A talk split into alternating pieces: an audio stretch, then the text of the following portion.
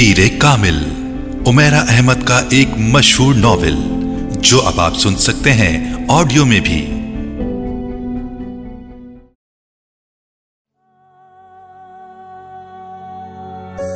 میری زندگی کی سب سے بڑی خواہش، بال پوائنٹ ہوٹوں میں دبائے وہ سوچ میں پڑ گئی۔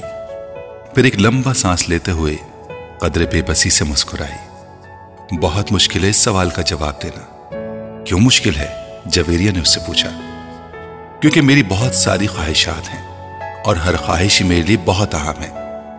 اس نے سر جھٹکتے ہوئے کہا، وہ دونوں آڈیٹوریم کے عقبی حصے میں دیوار کے ساتھ زمین پر ٹیک لگائے بیٹھی تھیں۔ ایف ایس سی کلاسز میں آج ان کا آٹھواں دن تھا اور اس وقت وہ دونوں فری پیریڈ میں آڈیٹوریم کے عقبی حصے میں آ کر بیٹھ گئی تھیں۔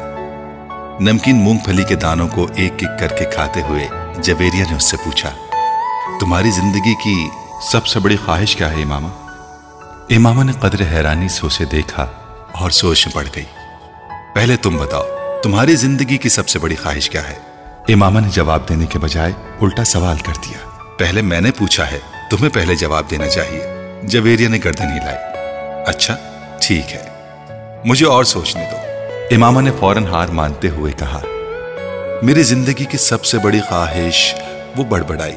ایک خواہش تو یہ ہے کہ میری زندگی بہت لمبی ہو، اس نے کہا۔ کیوں؟ جویریا ہنسی۔ بس پچاس ساٹھ سال کی زندگی مجھے بڑی چھوٹی لگتی ہے۔ کم سے کم سو سال تو ملنے چاہیے انسان کو دنیا میں۔ اور پھر میں اتنا سب کچھ کرنا چاہتی ہوں۔ اگر جلدی مر جاؤں گی تو پھر میری زندگی کی ساری خواہشات ادھوری رہ جائیں گی۔ اس نے مونگ پھلی کا ایک دانہ منہ میں ڈالتے ہوئے کہا۔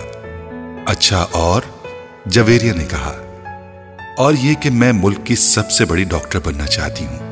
سب سے اچھی آئی اسپیشلسٹ میں چاہتی ہوں کہ جب پاکستان میں آئی سرجری کی تاریخ لکھی جائے تو اس میں میرا نام ٹاپ آف دا لسٹ ہو۔ اس نے مسکراتے ہوئے آسمان کو دیکھا۔ اچھا اور اگر کبھی تم ڈاکٹر نہ بن سکی تو؟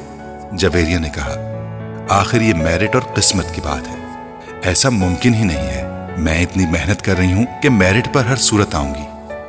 پھر میرے والدین کے پاس اتنا پیسہ ہے کہ میں اگر یہاں کسی میڈیکل کالج میں نہ جا سکی تو وہ مجھے بیرون ملک بھجوا دیں گے۔ پھر بھی اگر کبھی ایسا ہو کہ تم ڈاکٹر نہ بن سکو تو ہو ہی نہیں سکتا۔ یہ میری زندگی کی سب سے بڑی خواہش ہے اور میں اس پروفیشن کے لیے سب کچھ چھوڑ سکتی ہوں۔ یہ میرا خواب ہے اور خوابوں کا بھلا کیسے چھوڑا جا سکتا ہے؟ امپاسبل امامہ نے قطعی انداز میں سر ہلاتے ہوئے ہتلی پر رکھے دانوں میں سے ایک اور دانہ منہ میں ڈالا۔ زندگی میں کچھ بھی ناممکن نہیں ہو سکتا۔ کبھی بھی کچھ بھی ہو سکتا ہے۔ فرض کرو کہ تم ڈاکٹر نہیں بن پاتی تو پھر تم کیا کرو گی؟ کیسے ریئیکٹ کرو گی؟ امامہ اب سوچ میں پڑ گئی۔ پہلے تو میں بہت رہوں گی، بہت ہی زیادہ، کئی دن، اور پھر میں مر جاؤں گی۔ جویریا بے اختیار ہنسی۔ اور ابھی کچھ دیر پہلے تو تم کہہ رہی تھی کہ تم لمبی زندگی چاہتی ہو، اور ابھی تم کہہ رہی ہو کہ تم مر جاؤ گی۔ ہاں؟ تو پھر زندہ رہ کر کیا کروں گی؟ سارے پلانس ہی میرے میڈیکل کے حوالے سے ہیں۔ اور یہ چیز زندگی سے نکل گئی، تو پھر باقی رہے گا کیا؟ یعنی تمہاری ایک بڑی خواہش دوسری بڑی خواہش کو ختم کر دے گی۔ تم یہی سمجھ لو۔ تو پھر اس کا مطلب تو یہی ہوا کہ تمہاری سب سے بڑی خواہش ڈاکٹر بننا ہے۔ لمبی زندگی پانا نہیں۔ تم کہہ سکتی ہو۔ اچھا اگر تم ڈاکٹر نہ بن سکی تو پھر مرو گی کیسے؟ خودکشی کرو گی یا تبئی موت؟ جویریا نے بڑی دلچسپی سے پوچھا تبئی موت ہی مروں گی، خودکشی تو کر ہی نہیں سکتی۔ امام نے لاپرواہی سے کہا، اور اگر تمہیں تبئی موت نہ آ سکی تو؟ میرا مطلب ہے جلد نہ آئی تو پھر تم ڈاکٹر نہ بننے کے باوجود بھی لمبی زندگی گزارو گی۔ نہیں، مجھے پتا ہے کہ اگر میں ڈاکٹر نہ بنی تو پھر بہت جلد مر جاؤں گی۔ مجھے اتنا دکھ ہوگا کہ میں تو زندہ رہ ہی نہیں سکوں گی۔ وہ یقین سے بولی تم تم جس قدر خوش مزاج ہو میں کبھی یقین نہیں کر سکتی کہ تم کبھی اتنی دکھی ہو سکتی ہو کہ رو رو کر مر جاؤ۔ اور وہ بھی صرف اس لیے کہ تم ڈاکٹر نہیں بن سکی۔ لگ فنی جویریا نے اس بار اس کا مذاق اڑانے والے انداز میں کہا تم اب میری بات چھوڑو اپنی بات کرو۔ تمہاری زندگی کی سب سے بڑی خواہش کیا ہے؟ امامہ نے موضوع بدلتے ہوئے کہا رہنے دو۔ کیوں رہنے دو؟ بتاؤ نا۔ تمہیں برا لگے گا۔ جویریا نے کچھ ہچکچاتے ہوئے کہا، امامہ نے گردن موڑ کر حیرانی سے کہا، مجھے کیوں برا لگے گا؟ جویریا خاموش رہی۔ ایسی کیا بات ہے جو مجھے بری لگے گی؟ امامہ نے اپنا سوال دہرایا، بری لگے گی۔ جویریا نے مدھم آواز میں کہا، آخر تمہاری زندگی کی سب سے بڑی خواہش کا میری زندگی سے کیا تعلق ہے کہ میں اس پر برا مانوں گی؟ امامہ نے اس بار قدرے الجھے ہوئے انداز سے پوچھا کہیں تمہاری خواہش یہ تو نہیں کہ میں ڈاکٹر نہ بنوں؟ امامہ کو اچانک یاد آیا۔ جویریا ہستی۔ نہیں زندگی صرف ایک ڈاکٹر بن جانے سے کہیں زیادہ اہمیت کی حامل ہوتی ہے۔ اس نے کچھ فلسفیانہ انداز میں کہا پہلے بجھوانا چھوڑ دو اور مجھے بتاؤ۔ امامہ نے کہا۔ میں وعدہ کرتی ہوں میں برا نہیں مانوں گی۔ امامہ نے اپنا ہاتھ اس کی طرف بڑھاتے ہوئے کہا وعدہ کرنے کے باوجود تم میری بات سننے پر بری طرح ناراض ہوگی۔ بہتر ہے ہم کچھ اور بات کریں۔ جبیریا نے کہا اچھا میں اندازہ لگاتی ہوں۔ تمہاری اس خواہش کا تعلق میرے لیے کسی بہت عام چیز سے ہے رائٹ امامہ نے کچھ سوچتے ہوئے کہا جبیریا نے سر ہلایا۔ اب سوال یہ پیدا ہوتا ہے کہ میرے لیے کون سی چیز اتنی اہم ہو سکتی ہے کہ میں وہ بات کرتے کرتے رک گئی۔ مگر جب تک میں تمہاری خواہش کی نوعیت جان نہیں لیتی میں کچھ بھی اندازہ نہیں کر سکتی۔ بتا دو جویریا پلیز اب تو مجھے بہت ہی زیادہ تجسس ہو رہا ہے۔ اس نے منت کی۔ وہ کچھ دیر سوچتی رہی۔ امامہ غور سے اس کا چہرہ دیکھتی رہی۔ کچھ دیر کی خاموشی کے بعد جویریا نے سر اٹھا کر امامہ کو دیکھا۔ میرے پروفیشن کے علاوہ میری زندگی میں فی الحال جن چیزوں کی اہمیت ہے، وہ صرف ایک ہی ہے۔ اور اگر تم اس کے حوالے سے کچھ کہنا چاہتی ہو تو کہو، میں برا نہیں مانوں گی۔ امامہ نے سنجیدگی سے کہا جویری نے قدرے چونک کر اسے دیکھا۔ وہ اپنے ہاتھ میں موجود ایک انگوٹھی کو دیکھ رہی تھی۔ جویریہ مسکرائی میری زندگی کی سب سے بڑی خواہش یہ ہے کہ تم جبیریا نے اسے اپنی خواہش بتائی۔ امامہ کا چہرہ ایک دم سفید پڑ گیا۔ وہ شوق تھی یا حیرت زدہ؟ جویریہ اندازہ نہیں کر سکی۔ مگر اس کے چہرے کے تاثرات یہ ضرور بتا رہے تھے کہ جویریہ کے منہ سے نکلنے والے جملے اس کے ہر اندازے کے برعکس تھے۔ میں نے تم سے کہا تھا نا کہ تم برا مانو گی۔ جویریہ نے جیسے صفائی پیش کرنے کی کوشش کی، مگر امامہ کچھ کہے بغیر اسے دیکھتی رہی۔ موئز حلق کے بل چلاتا ہوا درد سے دوہرا ہو گیا۔ اس کے دونوں ہاتھ اپنے پیٹ پر تھے۔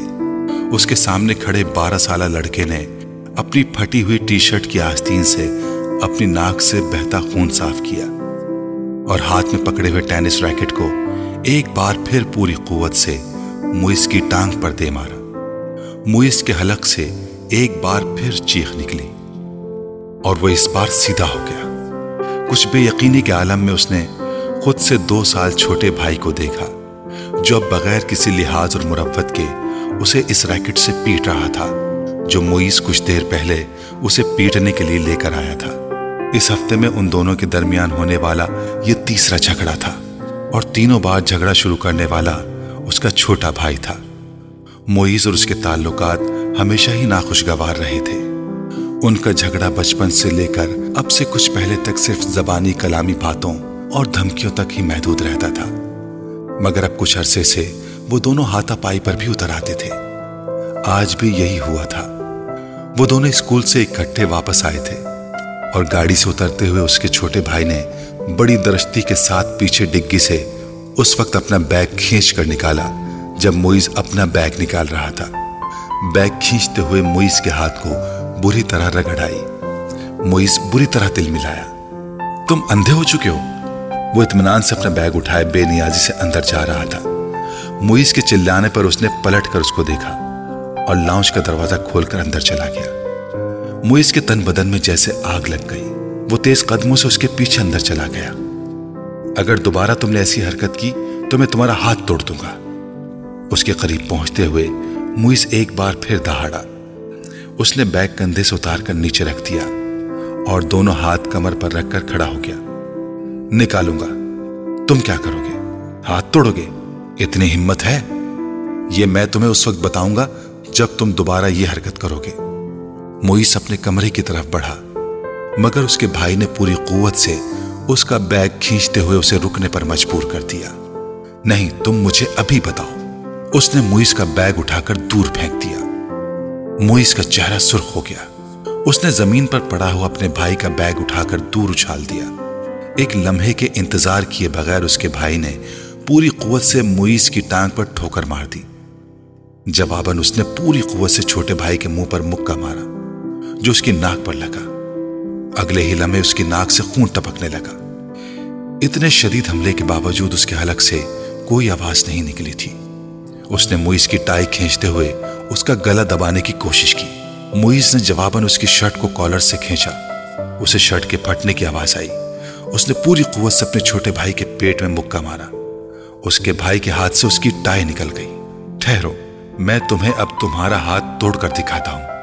موئیز نے اسے گالیاں دیتے ہوئے لاؤنج کے کونے میں پڑے ہوئے ایک ریکٹ کو اٹھا لیا۔ اپنے چھوٹے بھائی کو مارنے کی کوشش کی، مگر اگلے ہی لمحے ریکٹ اس کے بھائی کے ہاتھ میں تھا۔ اس نے پوری قوت سے گھما کر اتنی برق رفتاری کے ساتھ اس ریکٹ کو موئیز کے پیٹ پر مارا کہ وہ سنبھل یا خود کو بچا بھی نہ سکا۔ اس نے یکے بعد دیگرے اس کی کمر اور ٹانگ پر ریکٹ برسا دیے۔ اندر سے ان دونوں کا بڑا بھائی اشتعال کے عالم میں باہر لاؤنج میں آ گیا۔ کیا تکلیف ہے تم دونوں کو؟ گھر میں آتے ہی ہنگامہ شروع کر دیتے ہو۔ اس کو دیکھتے ہی چھوٹے بھائی نے اٹھا ہوا ریکٹ نیچے کر لیا تھا۔ اور تم؟ تمہیں شرم نہیں آتی اپنے بڑے بھائی کو مارتے ہو اس کی نظر اب اس کے ہاتھ میں پکڑے ریکٹ پر گئی۔ نہیں آتی۔ اس نے بڑی ڈٹائی کے ساتھ کہتے ہوئے ریکٹ ایک طرف اچھال دیا اور بڑی بے خوفی سے کچھ فاصلے پر پڑا ہوا اپنا بیگ اٹھا کر اندر جانے لگا۔ موئز نے بلند آواز میں سیڑھے چڑھتے ہوئے اپنے چھوٹے بھائی سے کہا تم کو اس کا خمیاسہ بھگتنا پڑے گا۔ وہ ابھی تک اپنی ٹانگ سہلا رہا تھا۔ شیور وائی ناٹ ایک عجیب سی مسکراہٹ کے ساتھ سیڑھیوں کے آخری سرے پر رک کر اس نے موئز سے کہا، اگلی بار تم بیٹ لے کر آنا۔ ٹینس ریکٹ سے کچھ مزہ نہیں آیا۔ تمہاری کوئی ہڈی نہیں ٹوٹی۔ موئز کو اشتعال آ گیا۔ تم اپنی ناک سنبھالو۔ وہ یقیناً ٹوٹ گئی ہوگی۔ موئز غصے کے عالم میں سیڑھیوں کو دیکھتا رہا۔ جہاں کچھ دیر پہلے وہ کھڑا تھا۔ مسز سمانتھا ریچرڈز نے دوسری رو میں کھڑکی کے ساتھ پہلی کرسی پر بیٹھے ہوئے اس لڑکے کو چوتھی بار گھورا۔ وہ اس وقت بھی بڑی بے نیازی سے کھڑکی سے باہر دیکھنے میں مصروف تھا۔ وقتاً فوقتاً وہ باہر سے نظریں ہٹاتا۔ ایک نظر مسز سمانتھا کو دیکھتا، اس کے بعد پھر اسی طرح باہر جھانکنے لگتا۔ اسلام آباد کے ایک غیر ملکی اسکول میں وہ آج پہلے دن اس کلاس کی بایولوجی پڑھانے کے لیے آئی تھی۔ وہ ایک ڈپلومیٹ کی بیوی تھی۔ اور کچھ دن پہلے ہی اسلام آباد اپنے شوہر کے ساتھ آئی تھی۔ ٹیچنگ ان کا پروفیشن تھا۔ اور جس جس ملک میں ان کے شوہر کی پوسٹنگ ہوئی، وہ وہاں سفارت خانے سے منسلک اسکولز میں پڑھاتی رہیں۔ اس سے پہلے بایولوجی پڑھانے والی ٹیچر مسز میرین کی اسکیم آف ورک کو ہی جاری رکھتے ہوئے انہوں نے کلاس کے ساتھ کچھ ابتدائی تعارف اور گفتگو کے بعد دل اور نظام دوران خون کی ڈائیگرام رائٹنگ بورڈ پر بناتے ہوئے اسے سمجھانا شروع کیا۔ ڈائیگرام کی وضاحت کرتے ہوئے انہوں نے اس لڑکے کو کھڑکی سے باہر جھانکتے ہوئے دیکھا۔ پرانی تکنیک کا استعمال کرتے ہوئے اپنی نظریں اس لڑکے پر مرکوز رکھتے ہوئے انہوں نے اچانک بولنا بند کر دیا۔ کلاس میں یکدم خاموشی سے چھا گئی۔ اس لڑکے نے سر گھما کر اندر دیکھا۔ مسز سمانتھا ریچرڈ سے اس کی نظریں ملی مسز سمانتھا مسکرائیں۔ اور ایک بار پھر انہوں نے اپنا لیکچر شروع کر دیا۔ کچھ دیر تک انہوں نے اسی طرح بولتے ہوئے اپنی نظریں اس لڑکے پر رکھی جو اب اپنے سامنے پڑی نوٹ بک پر کچھ لکھنے میں مصروف تھا۔ اس کے بعد مسز سمانتھا نے اپنی توجہ کلاس میں موجود دوسرے اسٹوڈنٹس پر مرکوز کر لی۔ ان کا خیال تھا کہ وہ خاصا شرمندہ ہو چکا ہے، دوبارہ باہر نہیں دیکھے گا۔ مگر صرف دو منٹ بعد ہی انہوں نے اسے ایک بار پھر کھڑکی سے باہر متوجہ دیکھا۔ وہ ایک بار پھر بولتے بولتے خاموش ہو گئی بلا توقف اس لڑکے نے گردن موڑ کر پھر ان کی طرف دیکھا۔ اس بار مسز سمانتھا مسکرائی نہیں، بلکہ قدر سنجیدگی سے اسے دیکھتے ہوئے ایک بار پھر لیکچر دینا شروع کر دیا۔ چند لمحے گزرنے کے بعد انہوں نے رائٹنگ بورڈ کو دیکھنے کے بعد دوبارہ اس لڑکے کو دیکھا تو وہ ایک بار پھر کھڑکی سے باہر کچھ دیکھنے میں مصروف تھا۔ اس بار غیر محسوس طور پر ان کے چہرے پر کچھ ناراضگی نمودار ہوئی اور وہ کچھ جھنجلاتے ہوئے خاموش ہوئی اور ان کے خاموش ہوتے ہی اس لڑکے نے کھڑکی کے باہر سے اپنی نظریں ہٹا کر ان کی طرف دیکھا۔ اس بار اس لڑکے کے ماتھے پر بھی کچھ شکنے تھیں ایک نظر مسز سمانتھا کو ناگواری سے دیکھ کر وہ ایک بار پھر کھڑکی سے باہر دیکھنے لگا۔ اس کا اندازہ اس قدر توہین آمیز تھا مسز سمانتھا ریچرڈز کا چہرہ سرخ ہو گیا۔ سالار، تم کیا دیکھ رہے ہو؟ انہوں نے سختی سے پوچھا۔ نتھنگ یہ ایک لفظی جواب آیا۔ وہ اب چپتی ہوئی نظروں سے انہیں دیکھ رہا تھا۔ تمہیں پتا ہے میں کیا پڑھا رہی ہوں؟ ہوپ سو اس نے اتنے روڈ انداز میں کہا کہ سمانتا ریچرڈز نے یکدم ہاتھ میں پکڑا ہوا مار کر کیپ سے بند کر کے ٹیبل پر پھینک دیا یہ بات ہے تو پھر یہاں آؤ اور یہ ڈائیگرام بنا کر اس کو لیبل کرو انہوں نے اس کے ساتھ رائٹنگ بورڈ کو صاف کرتے ہوئے کہا یہ بعد دیگر لڑکے کے چہرے پر کئی رنگ آئے انہوں نے کلاس میں بیٹھے ہوئے اسٹوڈینٹس کو آپس میں نظروں کا تبادلہ کرتے ہوئے دیکھا وہ لڑکا اب سرد نظروں کے ساتھ سمانتا ریچرڈز کو دیکھ رہا تھا جیسے ہی انہوں نے رائٹنگ بورڈ سے آخری نشان صاف کیا، وہ اپنی کرسی سے ایک جھٹکے کے ساتھ اٹھا۔ تیز قدموں کے ساتھ اس نے ٹیبل پر پڑا ہوا مار کر اٹھایا اور برق رفتاری کے ساتھ رائٹنگ بورڈ پر ڈائیگرام بنانے لگا۔ پورے دو منٹ ستاون سیکنڈز کے بعد اس نے مارکر پر کیپ لگا کر اسے میز پر اسی انداز میں اچھالا، جس انداز میں سمانتا ریچرڈ سے اچھالا تھا۔ اور سمانتا کی طرف دیکھے بغیر اپنی کرسی پر آ کر بیٹھ گیا۔ مسز ریچرڈ نے اسے مار کر اچھالتے یا اپنی کرسی کی طرف جاتے نہیں دیکھا۔ وہ بے یقینی کے عالم میں رائٹنگ بورڈ پر تین منٹ سے بھی کم عرصے میں بنائے جانے والی اس لیبل ڈائیگرام کو دیکھ رہی تھی جسے بنانے میں انہوں نے دس منٹ لیے تھے۔ اور وہ ان کی ڈائیگرام سے زیادہ اچھی تھی۔ وہ کہیں بھی معمولی سی غلطی بھی نہیں ڈھونڈ سکی۔ کچھ خفیف سی ہوتے ہوئے انہوں نے گردن موڑ کر ایک بار پھر اس لڑکے کو دیکھا۔ وہ پھر کھڑکی سے باہر دیکھ رہا تھا۔ وسیم نے تیسری بار دروازے پر دستک دی۔ اس بار اندر سے امامہ کی آواز آئی۔ کون ہے؟ امامہ میں ہوں۔ دروازہ کھولو۔ وسیم نے دروازے سے اپنا ہاتھ ہٹاتے ہوئے کہا، اندر خاموشی چھا گئی۔ کچھ دیر بعد دروازے کا لاک کھلنے کی آواز سنائی تھی۔ وسیم نے دروازے کے ہینڈل کو گھما کر دروازہ کھول دیا۔ امامہ اس کی جانب پشت کیے، اپنے بیٹ کی طرف پڑھی تمہیں اس وقت کیا کام آن پڑا ہے مجھ سے؟ آخر تم نے اتنی جلدی دروازہ کیوں بند کر لیا تھا؟ ابھی تو دس بجے ہیں۔ وسیم کمرے میں داخل ہوتے ہوئے بولا، بس نیند آ رہی تھی مجھے۔ وہ بیٹ پر بیٹھ گئی۔ وسیم اس کا چہرہ دیکھ کر چونک گیا۔ تم رو رہی تھی؟ بے اختیار اس کے منہ سے نکلا۔ امامہ کی آنکھیں سرخ اور سوجی ہوئی تھی اور وہ اسے نظریں چرانے کی کوشش کر رہی تھی۔ نہیں، رو نہیں رہی تھی۔ بس سر میں کچھ درد ہو رہا تھا۔ امامہ نے مسکرانے کی کوشش کی۔ وسیم نے اس کے پاس بیٹھتے ہوئے اس کا ہاتھ پکڑ کر ٹیمپریچر چیک کرنے کی کوشش کی۔ کہیں بخار تو نہیں ہے؟ اس نے کچھ تشویش بھرے انداز میں کہا اور پھر ہاتھ چھوڑ دیا۔ بخار تو نہیں ہے، تو پھر تم کوئی ٹیبلٹ لے لیتی؟ میں لے چکی ہوں۔ اچھا تم سو جاؤ۔ میں باتیں کرنے آیا تھا۔ مگر اب اس حالت میں کیا باتیں کروں گا تم سے؟ وسیم نے قدم باہر کی طرف بڑھاتے ہوئے کہا، امامہ نے اسے روکنے کی کوشش نہیں کی۔ وہ خود بھی اٹھ کر اس کے پیچھے گئی اور وسیم کے باہر نکلتے ہی اس نے دروازے کو پھر لاک کر لیا۔ بیٹ پر اوندھے منہ لیٹ کر اس نے تکیے میں منہ چھپا لیا۔ وہ ایک بار پھر ہچکیوں کے ساتھ رو رہی تھی۔ تیرہ سال کا وہ لڑکا اس وقت ٹی وی پر میوزک شو دیکھنے میں مصروف تھا، جب طیبہ نے اندر جھانکا۔ بے یقینی سے انہوں نے اپنے بیٹے کو دیکھا اور پھر کچھ ناراضگی کے عالم میں اندر چلی گئی یہ کیا ہو رہا ہے؟ انہوں نے اندر آتے ہی کہا، ٹی وی دیکھ رہا ہوں، اس نے ٹی وی سے نظریں نہیں ہٹائیں۔ ٹی وی دیکھ رہا ہوں وہ گاڈ سیک تمہیں احساس ہے کہ تمہارے پیپرز ہو رہے ہیں؟ طیبہ نے اس کے سامنے آتے ہوئے کہا سو so واٹ اس لڑکے نے اس بار کچھ خفگی سے کہا سو so واٹ تمہیں اس وقت اپنے کمرے میں کتابوں کے درمیان ہونا چاہیے، نہ کہ یہاں اس بےحودہ شو کے سامنے.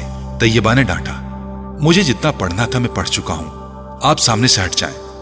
اس کے لہجے میں ناگواری تھی، پھر بھی اٹھو اور اندر جا کر پڑھو. طیبہ نے اس طرح کھڑے کھڑے اس سے کہا، نہ میں یہاں سے اٹھوں گا، نہ اندر جا کر پڑھوں گا، میری اسٹڈیز اور پیپرز میرا مسئلہ ہے آپ کا نہیں. اگر تمہیں اتنی پرواہ ہوتی اسٹڈیز کی، تو اس وقت تم یہاں بیٹھے ہوتے۔ اسٹیپ اسائٹ اس نے طیبہ کے جملے کو نظر انداز کرتے ہوئے بڑی بدتمیزی کے ساتھ ساتھ ہاتھ کے اشارے سے کہا۔ آج تمہارے پاپا آ جائیں تو میں ان سے بات کرتی ہوں۔ طیبہ نے اسے دھمکانے کی کوشش کی۔ ابھی بات کر لیں، کیا ہوگا؟ پاپا کیا کر لیں گے؟ جب میں آپ کو بتا چکا ہوں کہ مجھے جتنی تیاری کرنی ہے، میں نے کر لی ہے، تو پھر آپ کو کیا مسئلہ ہے؟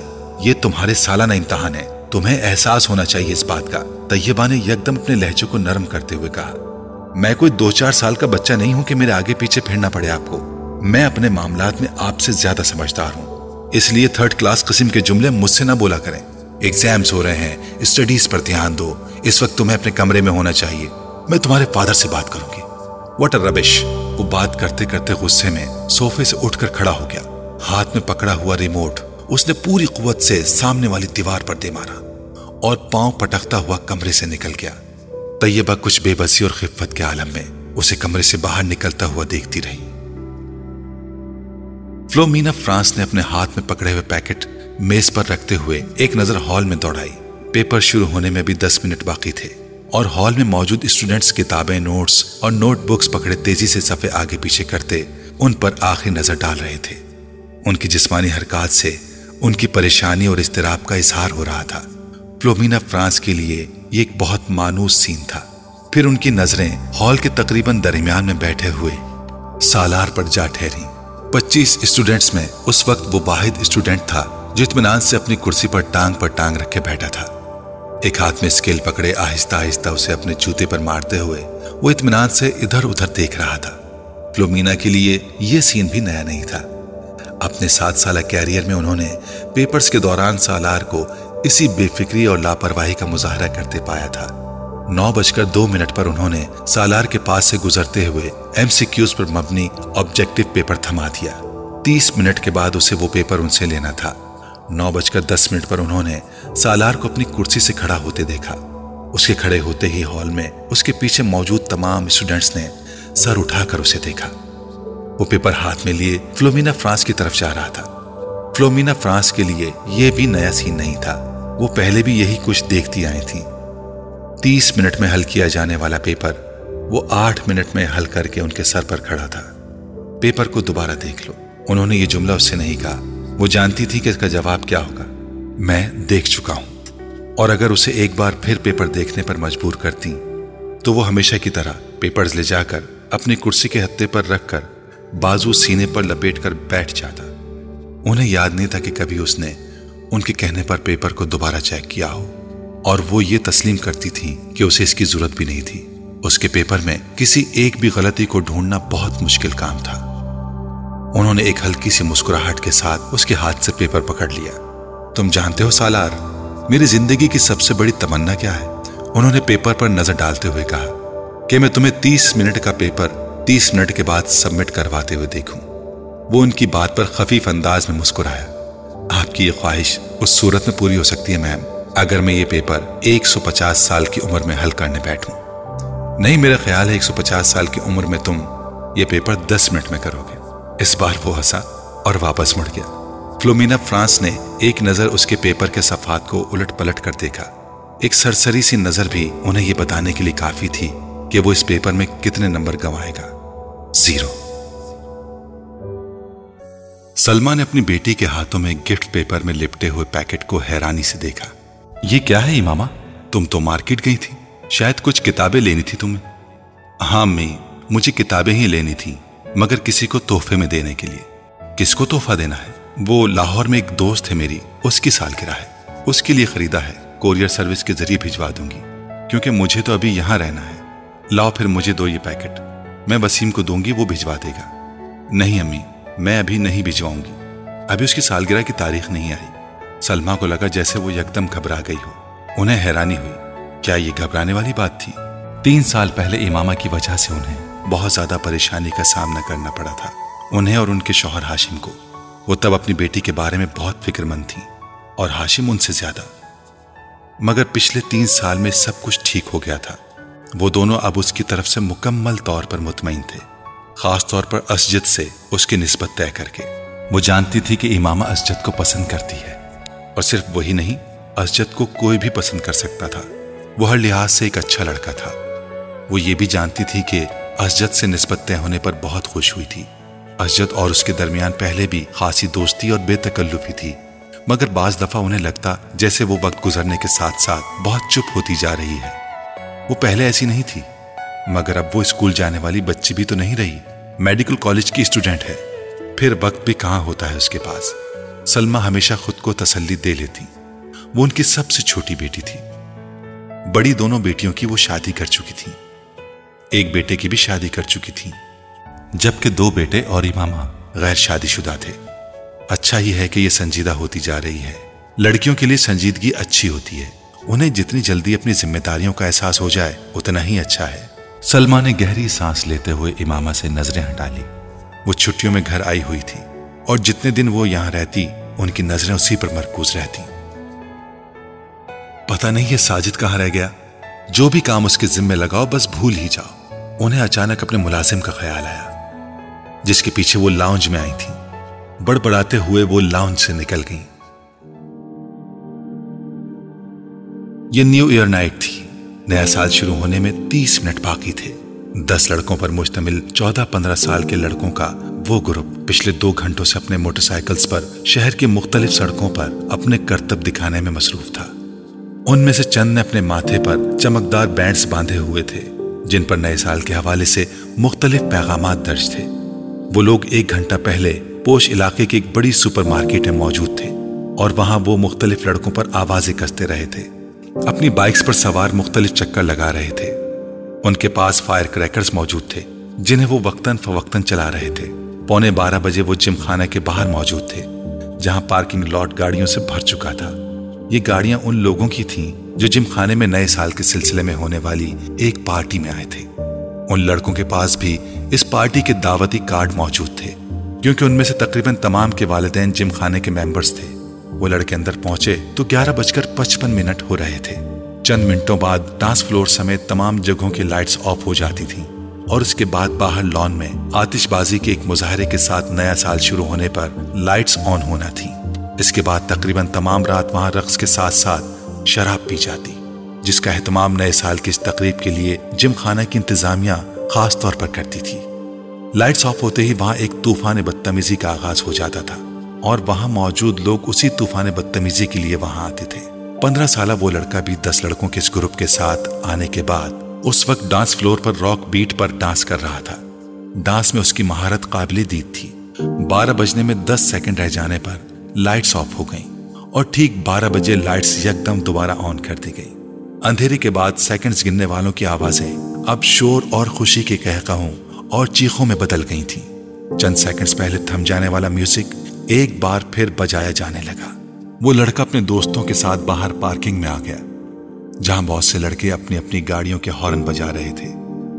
انہی لڑکوں کے ساتھ بیئر کے کین پکڑے، وہ وہاں موجود ایک گاڑی کی چھت پر چڑھ گیا۔ اس لڑکے نے گاڑی کی چھت پر کھڑے کھڑے اپنی جیکٹ کی جیب سے بیئر کا ایک بھرا ہوا کین نکالا اور پوری قوت سے کچھ فاصلے پر کھڑی ایک گاڑی کی ونڈ اسکرین پر دے مارا۔ ایک دھماکے کے ساتھ گاڑی کی ونڈ اسکرین چور چور وہ لڑکا اطمینان کے ساتھ اپنے بائیں ہاتھ میں پکڑا کین پیتا رہا۔ وہ پچھلے آدھے گھنٹے سے کامران کو ویڈیو گیم کھیلتے ہوئے دیکھ رہا تھا۔ اسکرین پر موجود اسکور میں کوئی خاص اضافہ نہیں ہو رہا تھا۔ شاید اس کی وجہ وہ مشکل ٹریک تھا، جس پر کامران کو گاڑی ڈرائیو کرنی تھی۔ سالار لاؤنج کے صوفوں میں سے ایک صوفے پر بیٹھا، اپنی نوٹ بک پر کچھ لکھنے میں مصروف تھا۔ مگر وقتاً فوقتاً نظر اٹھا کر ٹی وی اسکرین کو بھی دیکھ رہا تھا۔ جہاں کامران اپنی جد و جہد میں مصروف تھا۔ ٹھیک آدھے گھنٹے بعد اس نے نوٹ بک بند کر کے سامنے پڑی میز پر رکھ دی۔ پھر منہ پر ہاتھ رکھ کر جمع ہی رکی۔ دونوں ٹانگیں سامنے پڑی میز پر رکھ کر اور دونوں ہاتھوں کی انگلیاں سر کے پیچھے باندھے وہ کچھ دیر اسکرین کو دیکھتا رہا۔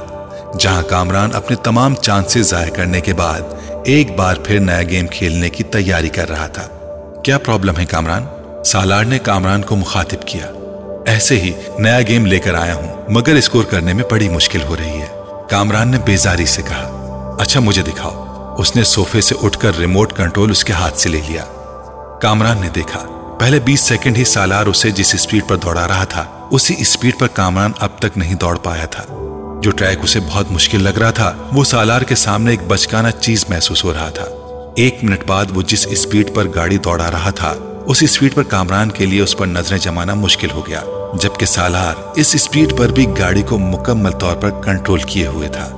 تین منٹ کے بعد کامران نے پہلی بار گاڑی کو ڈگمگاتے اور پھر ٹریک سے اتر کر دھماکے کے ساتھ تباہ کرتے دیکھا۔ کامران نے کچھ مسکراتے ہوئے مڑ کر سالار کو دیکھا۔ گاڑی کیوں تباہ ہوئی تھی؟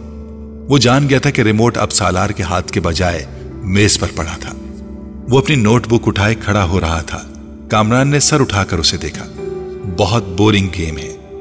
کامران نے تبصرہ کیا اور کامران کی ٹانگوں کو پھلانگتے ہوئے لاؤنج سے باہر نکل گیا۔ کامران ہونٹ بھینچے سات ہندسوں پر مبنی اس اسکور کو دیکھ رہا تھا، جو اسکرین کے کونے میں جگمگا رہا تھا۔ کچھ نہ سمجھ آنے والے انداز میں اس نے بیرونی دروازے کو دیکھا، جس سے وہ غائب ہوا تھا۔ وہ دونوں ایک بار پھر خاموش تھے۔ اسجد کو الجھن ہونے لگی۔ امامہ اتنی کم گو نہیں تھی جتنی اس کے سامنے ہو جاتی تھی۔ پچھلے آدھے گھنٹے میں اس نے گنتی کے لفظ بولے تھے۔ وہ اسے بچپن سے جانتا تھا۔ وہ بہت خوش مزاج تھی۔ ان دونوں کی نسبت ٹھہرائے جانے کے بعد بھی ابتدائی سال میں اس میں کوئی تبدیلی نہیں آئی۔ اسجد کو اس سے بات کر کے خوشی محسوس ہو رہی تھی۔ وہ بلا کی حاضر جواب تھی۔ مگر پچھلے کچھ سالوں میں وہ یک دم بدل گئی تھی۔ اور میڈیکل کالج میں جا کر تو یہ تبدیلی اور بھی زیادہ محسوس ہونے لگی تھی۔ اسجد کو بعض دفعہ یوں محسوس ہوتا جیسے اس سے بات کرتے ہوئے وہ حد درجے محتاط رہتی تھی۔ کبھی وہ الجھی ہوئی محسوس ہوتی اور کبھی اسے اس کے لہجے میں عجیب سی سرد مہری محسوس ہوتی۔ اسے لگتا وہ جلد از جلد اس سے چھٹکارا پا کر اس کے پاس سے اٹھ کر چلی جانا چاہتی ہے۔ اس وقت بھی وہ ایسا ہی محسوس کر رہا تھا۔ میں کئی بار سوچتا کہ میں خامہ خواہی تمہارے لیے یہاں آنے کا تردد کرتا ہوں۔ تمہیں تو اس سے کوئی فرق نہیں پڑتا ہوگا کہ میں آؤں یا نہ آؤں۔ ارشد نے گہری سانس لے کر کہا۔ وہ اس کے مقابل لان چیئر پر بیٹھی دور باؤنڈری وال پر چڑھی ہوئی بیل کو گھور رہی تھی۔ اسجد کی شکایت پر اس نے گردن ہلائے بغیر اپنی نظریں بیل سے ہٹا کر اسجد پر مرکوز کر دی اسجد نے سوالیہ نظروں سے اسے دیکھا، مگر وہ خاموش رہی تو اس نے لفظوں میں کچھ رد و بدل کے ساتھ اپنا سوال دہرایا۔ تمہیں میرے نہ آنے سے کوئی فرق نہیں پڑے گا، امامہ۔ کیوں ٹھیک کہہ رہا ہوں میں؟ اب میں کیا کہہ سکتی ہوں اس پر؟ تم کم از کم انکار تو کر سکتی ہو۔ میری بات کو جھٹلا سکتی ہو کہ ایسی بات نہیں ہے۔ میں غلط سوچ رہا ہوں اور ایسی بات نہیں ہے۔ آپ غلط سوچ رہے ہیں۔ امامہ نے اس کی بات کاٹ کر کہا اس کا لہجہ اب بھی اتنا ہی ٹھنڈا اور چہرہ اتنا ہی بے تاثر تھا جتنا پہلے تھا۔ اسجد ایک ٹھنڈی سانس لے کر رہ گیا۔ ہاں میری دعا اور خواہش تو یہی ہے کہ ایسا نہ ہو اور میں باقی غلط سوچ رہا ہوں۔ مگر تم سے بات کرتے ہوئے میں ہر بار ایسا ہی محسوس کرتا ہوں۔ کس بات سے آپ ایسا محسوس کرتے ہیں؟ اس بار پہلی بار اسجد کو اس کی آواز میں کچھ ناراضی جھلکتی ہوئی محسوس ہوئی۔ بہت سی باتوں سے تم میری بات کا ڈھنگ سے جواب ہی نہیں دیتی۔ حالانکہ میں اپنی بات کا ڈھنگ سے جواب دینے کی بھرپور کوشش کرتی ہوں۔ لیکن اب اگر آپ کو میرے جواب پسند نہ آئے تو میں کیا کر سکتی ہوں؟ اسجد کو اس بار بات کرتے ہوئے وہ کچھ مزید خفا محسوس ہوئی۔ میں نے یہ کب کہا کہ مجھے تمہارے جواب پسند نہیں آئے؟ میں تو صرف یہ کہہ رہا ہوں کہ میری ہر بات کے جواب میں تمہارے پاس ہاں اور نہیں کے علاوہ کچھ نہیں ہوتا۔ بعض دفعہ مجھے لگتا ہے کہ میں اپنے آپ سے باتیں کر رہا ہوں۔ اگر آپ مجھ سے یہ پوچھیں گے کہ تم ٹھیک ہو، تو میں اس کا جواب ہاں یا نہیں میں ہی دوں گی۔ ہاں اور نہیں کے علاوہ اس سوال کا جواب کسی تقریر سے دیا جا سکتا ہے تو آپ مجھے وہ دے دیں۔ میں کر دوں گی۔ وہ بالکل سنجیدہ تھی۔ ہاں اور نہیں کے ساتھ بھی تو کچھ کہا جا سکتا ہے۔ اور کچھ نہیں تو جواباً میرا حال ہی پوچھ سکتی ہو۔ میں آپ کا کیا حال پوچھوں؟ ظاہر ہے اگر آپ میرے گھر آئے ہیں، میرے سامنے بیٹھے مجھ سے باتیں کر رہے ہیں، تو اس کا واضح مطلب تو یہی ہے کہ آپ ٹھیک ہیں، ورنہ آپ اس وقت اپنے گھر کے بستر پر پڑے ہوتے۔ یہ فارمیلٹی ہوتی ہے ماما ارے آپ جانتے نہیں۔ میں فارمیلٹیز پر یقین نہیں رکھتی۔ آپ بھی مجھ سے میرا حال نہ پوچھا کریں۔ میں بالکل مائنڈ نہیں کروں گی۔ اسجد جیسے لاجواب ہو گیا۔ ٹھیک ہے فارمیلٹیز کو چھوڑو بندہ کوئی اور بات کر لیتا ہے، کچھ ڈسکس کر لیتا ہے۔ اپنی مصروفیات کے بارے میں ہی کچھ بتا دیتا ہے۔ ارشد میں آپ سے کیا ڈسکس کروں؟ آپ بزنس کرتے ہیں، میں میڈیکل اسٹوڈنٹ ہوں۔ آپ سے میں کیا پوچھوں؟ اسٹاک مارکیٹ کی پوزیشن ٹرینڈ بلش تھا یا بیئرش انڈیکس میں کتنے پوائنٹس کا اضافہ ہوا؟ یا اگلی کنسائنمنٹ کہاں بھیج رہے ہیں؟ اس بار گورنمنٹ نے آپ کو کتنی ریپیٹ دی؟ اس کا لہجہ اب بھی اتنا ہی سر تھا۔ یا آپ سے اناٹمی ڈسکس کروں۔ کون سے عوامل انسان کے جگر کو متاثر کرتے ہیں؟ بائی پاس سرجری میں اس سال کون سی نئی ٹیکنیک استعمال کی گئی ہے؟ دل کی دھڑکن بحال کرنے کے لیے کتنے سے کتنے وولٹ کا الیکٹرک شاک دیا جا سکتا ہے؟ تو ہم دونوں کی مصروفیات تو یہ ہیں۔ اب ان کے بارے میں ڈسکشن سے آپ اور میں محبت اور بے تکلفی کی کون سی نئی منزلیں طے کریں گے؟ وہ میری سمجھ سے باہر ہے۔ اسجد کا چہرہ سرخ ہو گیا۔ اب وہ اس لمحے کو کوس رہا تھا جب اس نے امامہ سے شکایت کی تھی۔ اور بھی تو مصروفیات ہوتی ہیں انسان کی۔ اسجد نے قدرے کمزور لہجے میں کہا، نہیں، پڑھائی کے علاوہ میری تو اور کوئی مصروفیات نہیں ہے امامہ نے قطعیت سے سر ہلاتے ہوئے کہا، پہلے بھی تو ہم دونوں آپس میں بہت سی باتیں کرتے تھے۔ امامہ نے اس کی بات کاٹ دی، پہلے کی بات چھوڑیں۔ اب میں وقت ضائع کرنا افورڈ نہیں کر سکتی۔ حیرت مجھے آپ پر ہو رہی ہے۔ کہ آپ بزنس مین ہو کر اتنی امیچیور اور ایموشنل سوچ رکھتے ہیں؟ آپ کو تو خود بہت پریکٹیکل ہونا چاہیے۔ ارشد کچھ نہ بول سکا۔ ہم دونوں کے درمیان جو رشتہ ہے، وہ ہم دونوں جانتے ہیں۔ اب اگر آپ میری پریکٹیکل اپروچ کو بے التفاتی بے نیاسی ناراضی سمجھیں تو میں کیا کر سکتی ہوں؟ میں آپ کے ساتھ یہاں بیٹھی ہوں تو اس کا مطلب یہی ہے کہ میں اس رشتے کو اہمیت دیتی ہوں۔ ورنہ کوئی اجنبی تو اس طرح یہاں میرے ساتھ بیٹھ کر چائے نہیں پی سکتا۔ وہ ایک لمحے کے لیے رکی۔ اور جہاں تک اس بات کا تعلق ہے کہ آپ کے آنے یا نہ آنے سے مجھے کوئی فرق پڑے گا یا نہیں، حقیقت یہ ہے کہ ہم دونوں ہی بہت مصروف رہتے ہیں۔ ہم ماڈرن ایج کی پیداوار ہیں۔ نہ میں کوئی ہیر ہوں اور نہ آپ رانجھے کے قبیلے سے تعلق رکھتے ہیں۔ کہ میرے لیے گھنٹوں یہ فریضہ سر انجام دیں۔ سچ یہی ہے کہ فرق واقعی نہیں پڑتا کہ ہم دونوں ملیں یا نہ ملیں۔ باتیں کریں یا نہ کریں۔ ہمارا رشتہ وہی رہے گا جو اب ہے۔ یا آپ کو لگتا ہے اس میں کوئی تبدیلی آ سکتی ہے؟ اگر اسجد کے ماتھے پر پسینہ نہیں آیا تھا تو اس کی واحد وجہ دسمبر کا مہینہ تھا۔ ان دونوں کی عمر میں آٹھ سال کا فرق تھا، مگر اس وقت پہلی بار اسجد کو یہ فرق اٹھارہ سال کا محسوس ہوا۔ وہ اسے اپنے آپ سے اٹھارہ سال بڑی لگنے لگی تھی۔ دو ہفتے پہلے وہ انیس کی ہوئی تھی، مگر اس وقت اسجد کو لگ رہا تھا جیسے وہ ٹین ایج سے سیدھی ادھیڑ عمر میں چلی گئی تھی۔ وہ خود ایک بار پھر بریٹین میں آ گیا تھا۔ ٹانگ پر ٹانگ رکھتے اسجد کے چہرے پر نظریں جمائے اسی بے تاثر انداز میں اس کے جواب کی منتظر تھی۔ اسجد نے کرسی کے ہتھے پر ٹکے اس کے ہاتھ میں منگنے کی انگوٹھی کو دیکھا اور کھنکار کر اپنا گلا صاف کرنے کی کوشش کی۔ تم بالکل ٹھیک کہہ رہی ہو۔ میں صرف اس لیے ڈسکشن کی بات کر رہا تھا کہ ہمارے درمیان انڈرسٹینڈنگ ڈیولپ ہو سکے۔ ارشد، میں آپ کو بہت اچھی طرح سمجھتی اور جانتی ہوں۔ اور یہ جان کر مجھے بہت افسوس ہوا کہ آپ سمجھتے ہیں کہ ہمارے درمیان ابھی بھی کسی انڈرسٹینڈنگ کو ڈیولپ کرنے کی ضرورت ہے۔ میرا خیال تھا ہم دونوں کے درمیان اچھی خاصی انڈرسٹینڈنگ ہے۔ وہ اسجد کا دن نہیں تھا۔ اسجد نے اعتراف کیا۔ اور اگر آپ کو یہ خیال ہے کہ ایناٹمی اور بزنس کو ڈسکس کر کے ہم کوئی انڈرسٹینڈنگ ڈیولپ کر لیں گے تو ٹھیک ہے۔ آئندہ ہم یہی ڈسکس کر لیا کریں گے۔ امامہ کے لہجے میں لاپرواہی کا عنصر تھا۔ تم کو میری بات بری لگی ہے؟ بالکل بھی نہیں۔ میں کیوں برا مانوں گی؟ اس کے لہجے میں موجود حیرت کے عنصر نے اسجد کو مزید شرمندہ کر دیا۔ شاید میں نے غلط بات کی ہے۔ شاید نہیں، یقیناً۔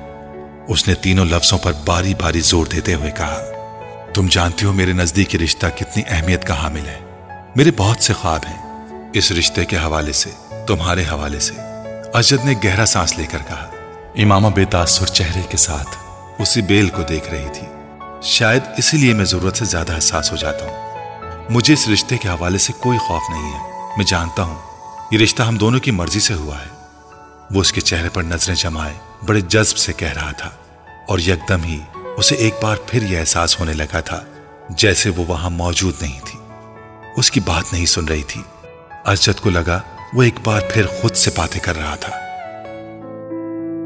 ایک بہت بڑی کوٹھی کے عقب میں موجود ٹیکسی سے میوزک کی آوازیں باہر لان تک آ رہی تھیں۔ باہر موجود کوئی بھی شخص ٹیکسی کے اندر موجود لوگوں کی قوت برداشت پر حیرانی کا اظہار کر سکتا تھا۔ لیکن وہ ٹیکسی کے اندر موجود لوگوں کی حالت دیکھ لیتا تو وہ اس حیران کن قوت برداشت کی وجہ جان جاتا۔ ٹیکسی میں موجود چھ لڑکے جس حالت میں تھے، اس حالت میں اس سے زیادہ تیز اور بلند میوزک بھی ان پر اثر انداز نہ ہو سکتا تھا۔ اور جہاں تک ساتویں لڑکے کا تعلق تھا، تو وہ ایسی کسی چیز سے متاثر نہیں ہوتا تھا۔ انیکسی کا وہ کمرہ اس وقت دھوئے کے مرغولوں اور عجیب قسم کی بو سے بھرا ہوا تھا۔ قالین پر ایک مشہور ریسٹورنٹ سے لائے گئے کھانوں کے کھلے ہوئے ڈبے اور ڈسپوزبل پلیٹس چمچے بھی پڑے تھے۔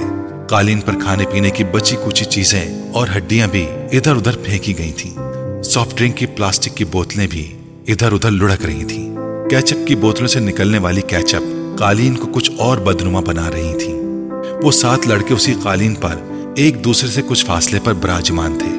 ان کے سامنے قالین پر بیئر کے خالی کینس کا ایک ڈھیر بھی لگا ہوا تھا۔ اور تفریح کا یہ سلسلہ وہیں تک نہیں رکا تھا۔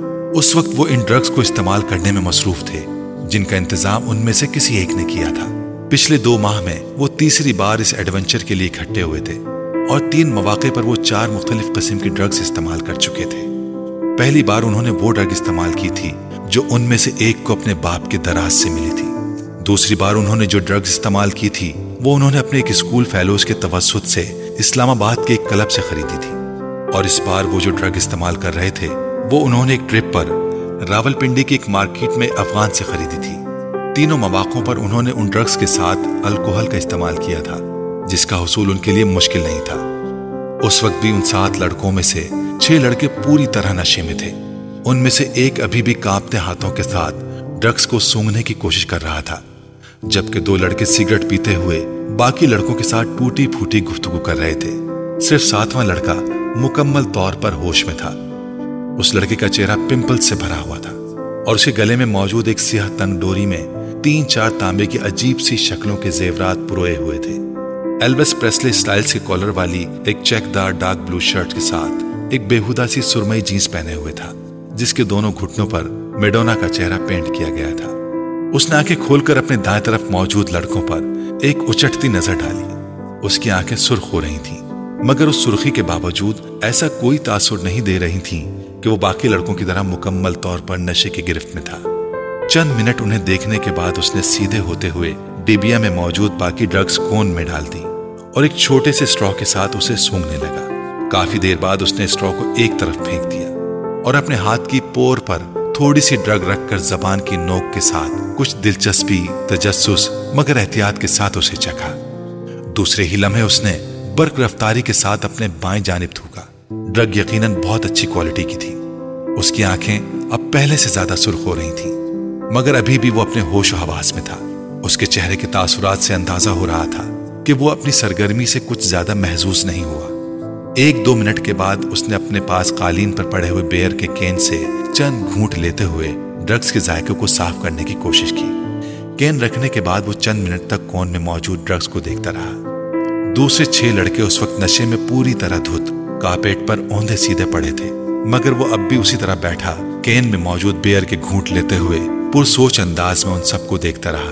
اس کی آنکھیں اب متورم ہو رہی تھیں، مگر ان میں موجود چمک بتا رہی تھی کہ وہ ابھی بھی مکمل طور پر نشے میں نہیں ہے۔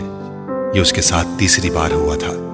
پہلی دو بار ڈرگز استعمال کرنے کے بعد وہ اسی طرح بیٹھا رہا تھا، جبکہ اس کے دوست بہت جلد نشے میں دھت ہوئے تھے۔ رات کے پچھلے پہر وہ ان لوگوں کو اسی حالت میں چھوڑ کر خود گھر آ گیا تھا۔ آج بھی وہ یہی کرنا چاہتا تھا۔ کمرے کے اندر موجود ڈرگ کی بو سے اب پہلی بار وہ الجھنے لگا۔ اس نے کھڑے ہونے کی کوشش کی اور وہ لڑکھڑایا اپنی لڑکڑاہٹ پر قابو پاتے ہوئے وہ سیدھا کھڑا ہو گیا۔ نیچے جھک کر اس نے کارپیٹ سے کی رنگ، والیٹ اور کریڈٹ کارڈ اٹھائے۔ پھر آگے بڑھ کر اس نے اسٹیریو کو بند کر دیا۔ اپنی متورم اور سرخ آنکھوں سے اس نے کمرے میں ایک نظر دوڑائی۔ یوں جیسے وہ کوئی چیز یاد کرنے کی کوشش کر رہا ہو۔ پھر وہ کمرے کے دروازے کی طرف بڑھ گیا۔ ایک بار پھر نیچے بیٹھ کر اس نے جاکرز پہنے۔ ان کے تسموں کو ٹخنوں کے گرد لپیٹ کر گرہ باندھی۔ پھر دروازے کا لاک کھول کر وہ باہر نکل گیا۔ روشنی سے یکدم وہ کوریڈور کی تاریکی میں آ گیا تھا۔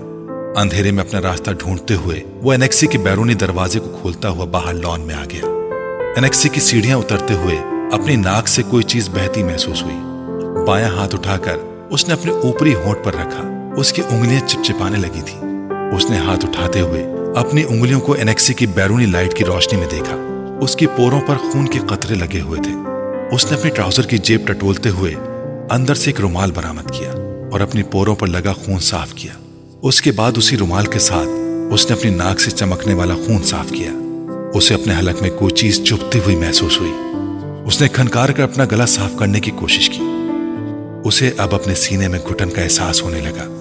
چند گہری سانس لے کر اس نے گھٹن کو کم کرنے کی کوشش کی۔ وہیں کھڑے کھڑے اس نے دو تین بار نیچے تھوکا اور ایک بار پھر سیڑھیاں اترنے کے لیے قدم بڑھایا۔ وہ یکدم ٹھٹک کر رہ گیا۔ اس کی ناک میں عجیب سی سنسناہٹ ہوئی اور پھر یکدم کوئی چیز پوری قوت سے بہنے لگی۔ وہ بے اختیار کمر کے بل جھک گیا۔ ایک دھار کی صورت میں اس کی ناک سے نکلنے والا خون سیڑھیوں پر گرنے لگا تھا۔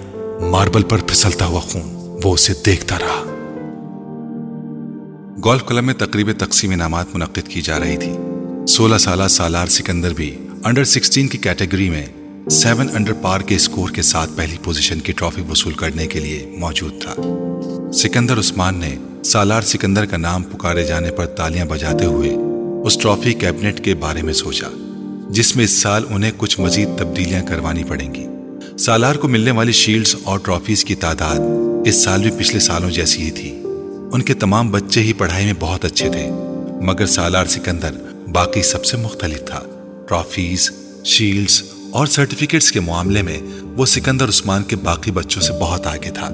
ایک سو پچاس آئی کیو لیول کے حامل اس بچے کا مقابلہ کرنا ان میں سے کسی کے لیے بھی ممکن تھا بھی نہیں۔ فخری انداز میں تالیاں بجاتے ہوئے سکندر عثمان نے دائیں طرف بیٹھی اپنی بیوی سے سرگوشی میں کہا، یہ گولف میں اس کی تیرہویں اور اس سال کی چوتھی ٹرافی ہے۔ ہر چیز کا حساب رکھتے ہو تم۔ اس کی بیوی نے مسکراتے ہوئے جیسے قدرے ستائشی انداز میں اپنے شوہر سے کہا، جس کی نظریں اس وقت مہمان خصوصی سے ٹرافی وصول کرتے ہوئے سالار پر مرکوز تھیں۔ صرف گولف کا اور کیوں؟ وہ تم اچھی طرح جانتی ہو۔ سکندر عثمان نے اپنی بیوی کو دیکھا، جو اب سیٹ کی طرف جاتے ہوئے سالار کو دیکھ رہی تھی۔ آئی بیٹ، اگر یہ اس وقت مقابلے میں شرکت کرنے والے پروفیشنل کھلاڑیوں کے ساتھ کھیل رہا ہوتا تو بھی اس وقت اس کے ہاتھ میں یہی ٹرافی ہوتی۔ سکندر عثمان نے بیٹے کو دور سے دیکھتے ہوئے کچھ فخری انداز میں دعویٰ کیا۔ سالار اب اپنی سیٹ کے اطراف میں موجود دوسری سیٹوں پر موجود، دوسرے انعامات حاصل کرنے والوں سے ہاتھ ملانے میں مصروف تھا۔ اس کی بیوی کو سکندر عثمان کے دعوے پر کوئی حیرانی نہیں ہوئی، کیونکہ وہ جانتی تھی سالار کے بارے میں یہ ایک باپ کا جذباتی جملہ نہیں تھا۔ وہ واقعی اتنا ہی غیر معمولی تھا۔ اسے دو ہفتے پہلے اپنے بھائی زبیر کے ساتھ اسی گولف کورس پر اٹھارواں ہول پر کھیلے جانے والا گولف میچ یاد آیا۔ رف میں اتفاقن گر جانے والی ایک بال کو وہ جس صفائی اور مہارت کے ساتھ واپس گرین پر لایا تھا، اس نے زبیر کو محو حیات کر دیا۔ وہ پہلی بار سالار کے ساتھ گولف کھیل رہا تھا۔ مجھے یقین نہیں آ رہا۔ اٹھارہ ہول کے خاتمے تک کسی کو بھی یہ یاد نہیں تھا کہ اس نے یہ جملہ کتنی بار بولا تھا۔ رف سے کھیلے جانے والی شاٹ نے اگر اسے محو حیرت کیا تھا، تو سالار سکندر کے پٹرس نے اسے دم بخود کر دیا تھا۔ گیند کو ہول میں جاتے دیکھ کر اس نے کلب کے سہارے کھڑے کھڑے صرف گردن موڑ کر آنکھوں ہی آنکھوں میں سالار سکندر اور اس کے ہول کے درمیان موجود فاصلے کو ناپا تھا۔ اور جیسے بے یقینی سے سر ہلاتے ہوئے سالار کو دیکھا۔ آج سالار صاحب اچھا نہیں کھیل رہے۔ زبیر نے مڑ کر بے یقینی کے عالم میں اپنے پیچھے کھڑے کیڈی کو دیکھا۔ جو گولف کارٹ کو پکڑے، سالار کو دیکھ کے بڑبڑا رہا تھا۔ ابھی اچھا نہیں کھیل رہا۔ زبیر نے استحزازی انداز میں کلب کے کیڈی کو دیکھا۔ ہاں صاحب، ورنہ بال کبھی رف میں نہ جاتی۔ کیڈی نے بڑے معمولی انداز میں انہیں بتایا۔ آپ آج یہاں پہلی بار کھیل رہے ہیں اور سالار صاحب پچھلے سات سال سے یہاں کھیل رہے ہیں۔ میں اسی لیے کہہ رہا ہوں کہ آج وہ اچھا نہیں کھیل رہے۔ کیڈی نے زبیر کی معلومات میں اضافہ کیا اور زبیر نے اپنی بہن کو دیکھا جو فخری انداز میں مسکرا رہی تھی۔ اگلی بار میں پوری تیاری کے ساتھ آؤں گا اور اگلی بار کھیل کی جگہ کا انتخاب بھی میں کروں گا۔ زبیر نے کچھ خفت کے عالم میں اپنی بہن کے ساتھ سالار کی طرف جاتے ہوئے دیکھا۔ اینی ٹائم اینی پلیس انہوں نے سالار کی طرف اپنے بھائی کو پورا اعتماد انداز میں چیلنج کرتے ہوئے کہا۔ میں تمہیں اس ویکینڈ پر ٹی اے اور ڈی اے کے ساتھ کراچی بلوانا چاہتا ہوں۔ انہوں نے سالار کے قریب پہنچ کر ہلکے پھلکے انداز میں کہا۔ سالار مسکرایا۔ کس لیے؟ میرے بہاف پر تمہیں کراچی چیمبر آف کامرس کے صدر کے ساتھ ایک میچ کھیلنا ہے۔ میں اس بار الیکشنز میں اس سے ہارا ہوں۔ وہ اگر کسی سے گولف کا میچ ہار گیا تو اسے ہارٹ اٹیک ہو جائے گا۔ اور وہ بھی ایک بچے کے ہاتھوں۔ So let settle this course وہ اپنے بھائی کی بات پر ہنسی تھی۔ مگر سالار کے ماتھے پر چند بل نمودار ہو گئے تھے۔ بچہ؟ اس نے ان کے جملے میں موجود واحد قابل اعتراض لفظ پر زور دیتے ہوئے اسے دہرایا۔ میرا خیال ہے انکل مجھے کل آپ کے ساتھ اٹھارہ ہولز کا ایک اور گیم کھیلنا پڑے گا۔ اسجد دروازہ کھول کر اپنی ماں کے کمرے میں داخل ہوا۔ امی، آپ سے ایک ضروری بات کرنی ہے۔ ہاں کہو، کیا بات ہے؟ اسجد صوفے پر بیٹھ گیا۔ آپ ہاشم انکل کی طرف نہیں گئیں؟ نہیں، کیوں خاص بات ہے؟ ہاں امام اس ویکینڈ پر آئی ہوئی ہے۔ اچھا آج شام کو چلیں گے۔ تم گئے تھے وہاں؟ شکیلا نے مسکراتے ہوئے کہا۔ ہاں میں گیا تھا۔ کیسی ہے وہ؟ اس بار تو خاصے عرصے بعد آئی ہے شکیلا کو یاد آیا۔ ہاں دو ماہ بعد شکیلا کو اسجد کچھ الجھا ہوا لگا۔ کوئی مسئلہ ہے؟ امی مجھے امامہ پچھلے کافی عرصے سے بہت بدلی بدلی لگ رہی ہے۔ اس نے گہرا سانس لیتے ہوئے کہا، بدلی بدلی؟ کیا مطلب؟ مطلب تو میں شاید آپ کو نہیں سمجھا سکتا، بس اس کا رویہ میرے ساتھ کچھ عجیب سا ہے۔ ارشد نے کندھے اچکاتے ہوئے کہا، آج تو وہ ایک معمولی سی بات پر ناراض ہو گئی۔ پہلے جیسی کوئی بات نہیں رہی اس میں۔ میں سمجھ نہیں پا رہا اسے ہوا کیا ہے۔ تمہیں وہم ہو گیا ہوگا ارشد اس کا رویہ کیوں بدلنے لگا؟ تم کچھ زیادہ ہی جذباتی ہو کر سوچ رہے ہو۔ شکیلا نے اسے حیرانی سے دیکھا۔ نہیں امی، پہلے میں بھی یہی سمجھ رہا تھا کہ شاید مجھے وہم ہو گیا ہے۔ لیکن اب خاص طور پر آج مجھے اپنے یہ احساسات بہم نہیں لگے۔ وہ بہت اکھڑے انداز سے بات کرتی رہی مجھ سے۔ تمہارا کیا خیال ہے؟ اس کا رویہ کیوں بدل گیا ہے؟ شکیلا نے برش میز پر رکھتے ہوئے کہا، یہ تو مجھے نہیں پتا۔ تم نے پوچھا اس سے ایک بار نہیں، کئی بار۔ پھر ہر بار آپ کی طرح وہ بھی یہی کہتی ہے کہ مجھے غلط فہمی ہو گئی ہے۔ اس نے کندھے اچکاتے ہوئے کہا، کبھی کہتی ہے اسٹڈیز کی وجہ سے ایسا ہے، کبھی کہتی ہے کہ اب وہ میچور ہو گئی ہے اس لیے۔ یہ ایسی کوئی غلط بات تو نہیں ہے۔ ہو سکتا ہے واقعی یہ بات ہو۔ شکیلا نے کچھ سوچتے ہوئے کہا، امی، بات سنجیدگی کی نہیں ہے۔ مجھے لگتا ہے وہ مجھ سے کترانے لگی ہے۔ اسجد نے کہا، تم فضول باتیں کر رہے ہو اسجد میں نہیں سمجھتی کہ ایسی کوئی بات ہوگی۔ ویسے بھی تم دونوں تو بچپن سے ایک دوسرے کو جانتے ہو۔ ایک دوسرے کی عادات سے واقف ہو۔ شکیلا کو بیٹے کے خدشات بالکل بے معنی لگے۔ ظاہر ہے، عمر کے ساتھ ساتھ کچھ تبدیلیاں آ ہی جاتی ہیں۔ اب بچے تو نہیں رہے ہو تم لوگ۔ تم معمولی معمولی بات پر پریشان ہونے کی عادت چھوڑ دو۔ انہوں نے بیٹے کو سمجھاتے ہوئے کہا، ویسے بھی ہاشم بھائی اگلے سال اس کی شادی کر دینا چاہتے ہیں۔ وہ کہہ رہے تھے کہ وہ بعد میں اپنی تعلیم مکمل کرتی رہے گی۔ کم از کم وہ تو اپنے فرض سے سبک دوش ہو جائیں۔ شکیلا نے انکشاف کیا۔ انکل نے ایسا کہا اسجد کچھ چونکا۔ کئی بار کہا ہے، میرا خیال ہے وہ لوگ تو تیاریاں بھی کر رہے ہیں۔ اسجد نے ایک اطمینان بھرا سانس لیا۔ ہو سکتا ہے امامہ اسی وجہ سے قدرے پریشان ہو ہاں ہو سکتا ہے۔ بہرحال یہی صحیح ہے۔ اگلے سال شادی ہو جانی چاہیے۔ اسجد نے کچھ مطمئن ہوتے ہوئے کہا۔ وہ سولہ سترہ سال کا ایک دبلا پتلا مگر لمبا لڑکا تھا۔ اس کے چہرے پر بلوغت کا وہ گہرا رواں نظر آ رہا تھا۔ جسے ایک بار بھی شیپ نہیں کیا گیا تھا، اور اس روئے نے اس کے چہرے کی معصومیت کو برقرار رکھا تھا۔ وہ اسپورٹ شارٹس اور ایک ڈھیلی ڈھالی شرٹ پہنے ہوئے تھا۔ اس کے پیروں میں کاٹن کی جرابیں اور جاکرز تھے۔ چوئنگم چباتے ہوئے اس کی آنکھوں میں ایک عجیب طرح کی بے چینی اور استراب تھا۔ وہ اس وقت ایک پرہجوم سڑک کے بیچوں بیچ ایک ہیوی ڈیوٹی موٹر سائیکل پر بیٹھا ہوا تیزی سے تقریباً اسے اڑائے لے جا رہا تھا۔ وہ کسی قسم کے ہیلمٹ کے بغیر تھا اور وہ بہت رش انداز سے موٹر سائیکل کو چلا رہا تھا۔ اس نے دو دفعہ سگنل توڑا۔ تین دفعہ خطرناک طریقے سے کچھ گاڑیوں کو اوور ٹیک کیا۔ چار دفعہ بائک چلاتے چلاتے اس کا اگلا پہیا اٹھا دیا۔ اور کتنی ہی دور تک صرف ایک پہیے پر بائک چلاتا رہا۔ دو دفعہ دائیں بائیں دیکھے بغیر اس نے برق رفتاری سے اپنی مرضی کا ٹرن لیا۔ ایک دفعہ وہ زگزیک انداز میں بائک چلانے لگا۔ چھ دفعہ اس نے پوری رفتار سے بائک چلاتے ہوئے اپنے دونوں پاؤں اٹھا دیے۔ پھر یکدم اسی رفتار سے بائک چلاتے ہوئے اس نے ون وے کی خلاف ورزی کرتے ہوئے اس لین کو توڑا اور دوسری لین میں زناٹے کے ساتھ گھس گیا۔ سامنے سے آتی ہوئی ٹریفک کی بریکیں یکدم چرچرانے لگی اس نے فل سپیڈ پر بائک چلاتے ہوئے یکدم ہینڈل پر سے اپنے ہاتھ ہٹا دیے۔ بائک پوری رفتار کے ساتھ سامنے سے آنے والی گاڑی کے ساتھ ٹکرائی اور وہ ایک جھٹکے کے ساتھ ہوا میں بلند ہوا اور پھر کسی چیز پر گرا۔ اسے اندازہ نہیں ہوا، اس کا ذہن تاریخ ہو چکا تھا۔ وہ دونوں لڑکے اسٹیج پر ایک دوسرے کے بالمقابل روسٹرم کے پیچھے کھڑے تھے۔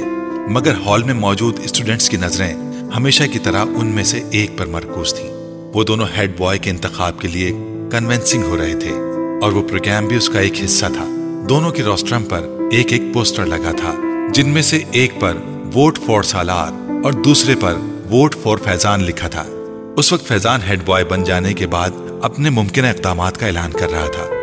جبکہ سالار پوری سنجیدگی کے ساتھ اسے دیکھنے میں مصروف تھا۔ فیضان اسکول کا سب سے اچھا مقرر تھا۔ اور اس وقت بھی وہ اپنے جوش خطابت کے کمال دکھانے میں مصروف تھا۔ اور اسے برٹش لہجے میں بات کر رہا تھا، جس کے لیے وہ مشہور تھا۔ بہترین ساؤنڈ سسٹم کی وجہ سے اس کی آواز اور انداز دونوں خاصے متاثر کن تھے۔ ہال میں بلا شبہ سکوت تاری تھا۔ اور یہ خاموشی صرف اس وقت ٹوٹتی جب فیضان کے سپورٹرز اسے کسی اچھے جملے پر داد دینا شروع ہوتے۔ ہال یکدم تالیوں سے گونج اٹھتا۔ آدھے گھنٹے بعد جب وہ اپنے لیے ووٹ کی اپیل کرنے کے بعد خاموش ہوا، تو ہال میں اگلے منٹ تک تالیاں اور سیٹیاں بجتی رہیں۔ ان تالیوں میں خود سالار سکندر بھی شامل تھا۔ فیضان نے ایک فاتحانہ نظر ہال پر اور سالار پر ڈالی اور اسے تالیاں بجاتے ہوئے دیکھ کر اس نے گردن کے ہلکے اشارے سے اسے سراہا۔ سالار سکندر آسان حریف نہیں تھا، یہ وہ اچھی طرح جانتا تھا۔ اسٹیج سیکرٹری اب سالار کے لیے اناؤنسمنٹ کر رہا تھا۔ تالیوں کی گونج میں سالار نے بولنا شروع کر دیا۔ گڈ مارننگ فرینڈز وہ ایک لہجہ ٹھہرا۔ فیضان اکبر ایک مقرر کے طور پر یقیناً ہمارے اسکول کا اثاثہ ہے میں یا دوسرا کوئی بھی ان کے مقابلے میں کسی اسٹیج پر کھڑا نہیں ہو سکتا۔ وہ ایک لمحے کے لیے رکا۔ اس نے فیضان کے چہرے کو دیکھا، جس پر ایک فخریہ مسکراہٹ ابھر رہی تھی۔ مگر سالار کے جملے کے باقی حصے نے اگلے لمحے اس مسکراہٹ کو غائب کر دیا۔ اگر معاملہ صرف باتیں بنانے کا ہو تو ہال میں ہلکی سی کھلکھلاہٹیں ابھری سالار کے لہجے کی سنجیدگی برقرار تھی۔ مگر ایک ہیڈ بوائے اور مقرر میں بہت فرق ہوتا ہے۔ مقرر کو باتیں کرنا ہوتی ہیں، ہیڈ بوائے کو کام کرنا ہوتا ہے۔ دونوں کے درمیان ٹاکر اور ڈوور کا فرق ہوتا ہے۔ اور great talkers are not great doers. سالارز کے سپورٹرز کی تالیوں سے ہال گونج اٹھا۔ میرے پاس فیضان اکبر جیسے خوبصورت لفظوں کی روانی نہیں ہے۔ اس نے اپنی بات جاری رکھی۔ میرے پاس صرف میرا نام ہے اور میرا متاثر کن ریکارڈ اور مجھے کنونسنگ کے لیے لفظوں کے کوئی دریا نہیں بہانے۔ مجھے صرف الفاظ کہنے ہیں۔ وہ ایک بار پھر روکا۔ Trust me and vote for me اس نے شکریہ ادا کرتے ہوئے جس وقت اپنے مائک کو آف کیا، اس وقت ہال تالیوں سے گونج رہا تھا۔ ایک منٹ چالیس سیکنڈز میں وہ اسی نپے تلے اور کیلکولیٹڈ انداز میں بولا تھا، جو اس کا خاصا تھا۔ اور اسی ڈیڑھ منٹ نے فیضان کا تختہ کر دیا تھا۔ اس ابتدائی تعارف کے بعد دونوں امیدواروں سے سوال جواب کا سلسلہ شروع ہوا تھا۔ سالار سکندر ان جوابات میں بھی اتنے ہی اختصار سے کام لے رہا تھا جتنا اس نے اپنی تقریر میں لیا تھا۔ اس کا سب سے طویل جواب چار جملوں پر مشتمل تھا، جبکہ فیضان کا سب سے مختصر جواب بھی چار جملوں پر مشتمل نہیں تھا۔ فیضان کی فصاحت و بلاغت جو پہلے اس کی خوبی سمجھی جاتی تھی، اس وقت اس اسٹیج پر سالار کے مختصر جوابات کے سامنے چرب زبانی نظر آ رہی تھی۔ اور اس کا احساس خود فیضان کو بھی ہو رہا تھا، جس سوال کا جواب سالار ایک لفظ یا ایک جملے میں دیتا، اس کے لیے فیضان کو عادتاً تمہید باندھنی پڑتی۔ اور سالار کا اپنی تقریر میں اس کے بارے میں کیا ہوا یہ تبصرہ، وہاں موجود اسٹوڈنٹس کو کچھ اور صحیح محسوس ہوتا کہ ایک مقرر سے باتیں کر سکتا ہے۔ سالار سکندر کو ہیڈ بوائے کیوں ہونا چاہیے؟ سوال کیا گیا۔ کیونکہ آپ بہترین شخص کا انتخاب چاہتے ہیں۔ جواب آیا۔ کہ یہ جملہ خود ستائشی نہیں ہے۔ اعتراض کیا گیا۔ نہیں، یہ جملہ خود شناسی ہے۔ اعتراض کو رد کر دیا گیا۔ خود ستائشی اور خود شناسی میں کیا فرق ہے؟ ایک بار پھر چھپتے ہوئے لہجے میں پوچھا گیا، وہی جو فیضان اکبر اور سالار سکندر میں ہے، سنجیدگی سے کہا گیا۔ اگر آپ کو ہیڈ بوائے نہ بنایا، تو آپ کو کیا فرق پڑے گا؟ فرق مجھے نہیں، آپ کو پڑے گا۔ کیسے؟ اگر بہترین آدمی کو ملک کا لیڈر نہ بنایا جائے، تو فرق قوم کو پڑتا ہے، اس بہترین آدمی کو نہیں۔ آپ اپنے آپ کو بہترین آدمی کہہ رہے ہیں۔ ایک بار پھر اعتراض کیا گیا۔ کہ اس ہال میں کوئی ایسا ہے جو خود کو برے آدمی کے ساتھ اکویٹ کرے؟ ہو سکتا ہے ہو۔ پھر میں اس سے ملنا چاہوں گا۔ ہال میں ہنسی کی آوازیں ابری ہیڈ بوائے بننے کے بعد سالار سکندر جو تبدیلیاں لائے گا اس کے بارے میں بتائیں تبدیلیاں بتائی نہیں جاتی، دکھائی جاتی ہیں۔ اور یہ کام ہیڈ بوائے بننے سے پہلے نہیں کر سکتا۔ چند اور سوال کیے گئے۔ پھر اسٹیج سیکرٹری نے حاضرین میں سے ایک آخری سوال لیا۔ وہ ایک سری لنکن لڑکا تھا جو کچھ شرارتی انداز میں مسکراتے ہوئے کھڑا ہوا۔ اگر آپ میرے ایک سوال کا جواب دے دیں تو میں اور میرا پورا گروپ آپ کو ووٹ دے گا۔ سالار اس کی بات پر مسکرایا۔ جواب دینے سے پہلے میں جاننا چاہوں گا کہ آپ کے گروپ کے کتنے لوگ ہیں۔ اس نے پوچھا۔ چھ۔ اس لڑکے نے کہا۔ سالار نے سر ہلایا۔ اوکے، سوال کریں۔ آپ کو کچھ حساب کتاب کرتے ہوئے مجھے بتانا ہے کہ اگر ہم دو لاکھ سڑسٹھ ہزار آٹھ سو پچانوے میں نو لاکھ باون ہزار آٹھ سو باون کو جمع کریں، پھر اس میں سے تین لاکھ ننانوے ہزار نو سو ننانوے کو تفریق کریں پھر اس میں نو لاکھ انتیس ہزار دو سو بانوے کو جمع کریں اور اسے وہ سری لنکن لڑکا ٹھہر ٹھہر کر ایک کاغذ پر لکھا ہوا ایک سوال پوچھ رہا تھا۔ چھ کے ساتھ ضرب دیں، پھر اسے دو کے ساتھ تقسیم کریں۔ اور جواب میں چار لاکھ بانوے ہزار تین سو انسٹھ کو جمع کر دیں تو کیا جواب آئے گا؟ وہ لڑکا اپنی بات مکمل نہ کر سکا۔ اکیاسی لاکھ بیالیس ہزار چار سو تہتر۔ بڑی برق رفتاری کے ساتھ سلار نے جواب دیا۔ اس لڑکے نے کاغذ پر ایک نظر دوڑائی اور پھر کچھ بے یقینی سے سر ہلاتے ہوئے تالیاں بجانے لگا۔ فیضان اکبر کو اس وقت اپنا آپ ایک ایکٹر سے زیادہ نہیں لگا۔ پورا ہال اس لڑکے کے ساتھ تالیاں بجانے میں مصروف تھا۔ فیضان اکبر کو پورا پروگرام ایک مذاق محسوس ہونے لگا۔ ایک گھنٹے بعد جب وہ سالار سکندر سے پہلے اس اسٹیج سے اتر رہا تھا تو وہ جانتا تھا کہ وہ مقابلے سے پہلے ہی مقابلہ ہار چکا تھا۔ ایک سو پچاس کے آئی کیو لیول والے اس لڑکے سے اسے زندگی میں اس سے پہلے کبھی اتنا حسد محسوس نہیں ہوا۔ امام آبا، آپ لاہور کب جائیں گی؟ وہ اپنے نوٹس کو دیکھتے ہوئے چونکی۔ سر اٹھا کر اس نے ساتھ کو دیکھا۔ وہ سائیکل کی رفتار کو اب بالکل آہستہ کیے، اس کے گرد چکر لگا رہا تھا۔ کل، کیوں؟ تم کیوں پوچھ رہے ہو؟ اماما نے اپنی فائل بند کرتے ہوئے کہا۔ جب آپ چلی جاتی ہیں تو میں آپ کو بہت مس کرتا ہوں۔ وہ بولا کیوں؟ اماما نے مسکراتے ہوئے پوچھا، کیونکہ آپ مجھے بہت اچھی لگتی ہیں اور آپ میرے لیے بہت سے کھلونے لاتی ہیں اور آپ مجھے سیر کروانے لے جاتی ہیں اور آپ میرے ساتھ کھیلتی ہیں اس لیے۔ اس نے تفصیلی جواب دیا، آپ مجھے اپنے ساتھ لاہور نہیں لے جا سکتی۔ امامہ اندازہ نہیں کر سکی۔ یہ تجویز تھی یا سوال؟ میں کیسے لے جا سکتی ہوں؟ میں تو خود ہاسٹل میں رہتی ہوں۔ تم کیسے رہو گے وہاں؟ امامہ نے جواب دیا۔ ساتھ سائیکل چلاتے ہوئے کچھ سوچنے لگا، پھر اس نے کہا تو پھر آپ جلدی یہاں آیا کریں۔ اچھا جلدی آیا کروں گی۔ امامہ نے مسکراتے ہوئے کہا تم ایسا کیا کرو کہ مجھ سے فون پر بات کر لیا کرو۔ میں فون کیا کروں گی تمہیں۔ ہاں یہ ٹھیک ہے۔ ساتھ کو اس کی تجویز پسند آئی۔ سائیکل کی رفتار میں اضافہ کرتے ہوئے وہ لون کے لمبے لمبے چکر کاٹنے لگا۔ امامہ بے دہانی کے عالم میں اسے دیکھنے لگی۔ وہ اس کا بھائی نہیں تھا۔ دس سالہ ساتھ پانچ سال پہلے ان کے گھر آیا تھا۔ کہاں سے آیا تھا اس کے بارے میں وہ نہیں جانتی تھی۔ کیونکہ اسے اس کے بارے میں اس وقت کوئی تجسس نہیں ہوا تھا، مگر کیوں لایا گیا تھا، یہ وہ اچھی طرح جانتی تھی۔ سعد اب دس سال کا تھا اور وہ گھر میں بالکل گھل مل گیا تھا۔ امامہ سے وہ سب سے زیادہ مانوس تھا۔ امامہ کو اکثر اس پر ترس آتا۔ ترس کی وجہ اس کا لاوارث ہونا نہیں تھا، ترس کی وجہ اس کا مستقبل تھا۔ اس کے دو چچاؤں اور ایک تایا کے گھر بھی اس وقت اسی طرح کے گود لیے ہوئے بچے پل رہے تھے۔ ان کے مستقبل پر بھی ترس کھانے پر مجبور تھی فائل ہاتھ میں پکڑے سائیکل پر لان میں گھومتے ساتھ پر نظریں جمائے۔ وہ کسی گہری سوچ میں ڈوبی ہوئی تھی۔ اسے دیکھتے ہوئے وہ اس طرح کی بہت سی سوچوں میں الجھ جاتی تھی۔ مگر اس کے پاس کوئی حل نہیں تھا۔ وہ اس لیے کہ کچھ نہیں کر سکتی تھی۔